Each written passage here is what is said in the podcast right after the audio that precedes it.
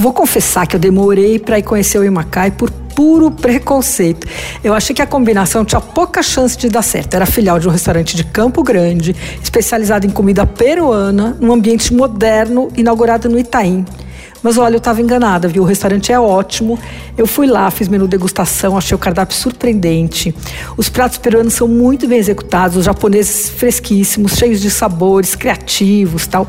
É um lugar que vale conhecer quando a vida voltar ao normal. Longe de ser barato, né? Vamos deixar bem claro. Bom, eu duvidei de novo e errei de novo quando eu vi que eles estavam fazendo delivery. Achei que aquela comida não tinha chance de funcionar para a viagem. Mas olha, deu bem certo, chegou tudo em perfeito estado, os pratos deliciosos. Toda hora me dá vontade de repetir o arroz chalfa. Você conhece esse prato? É um dos clássicos peruanos, coisa simples, arroz de wok, herança dos imigrantes chineses. Porque a cozinha do Peru, sabe como é que é, né? Tem influência forte de imigrantes chineses e de japoneses. A parte de chinesa, né? A influência chinesa é a cozinha tifa, que eles chamam. E aí tem todos os pratos feitos na wok, os arrozes, as massas, as saltadas de carne, peixe e tal.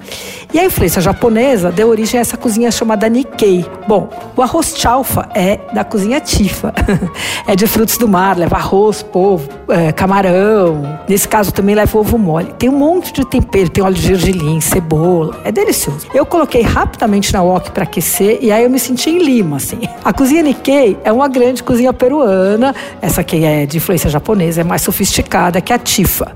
O restaurante número um da América Latina, que é o Maido, em Lima, é de cozinha Nikkei. E o Imacai tem ótimos pratos Nikkeis.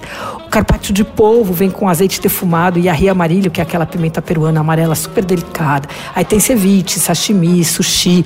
Tem os enrolados maiores que eles chamam de quartetos, porque vem em quatro assim.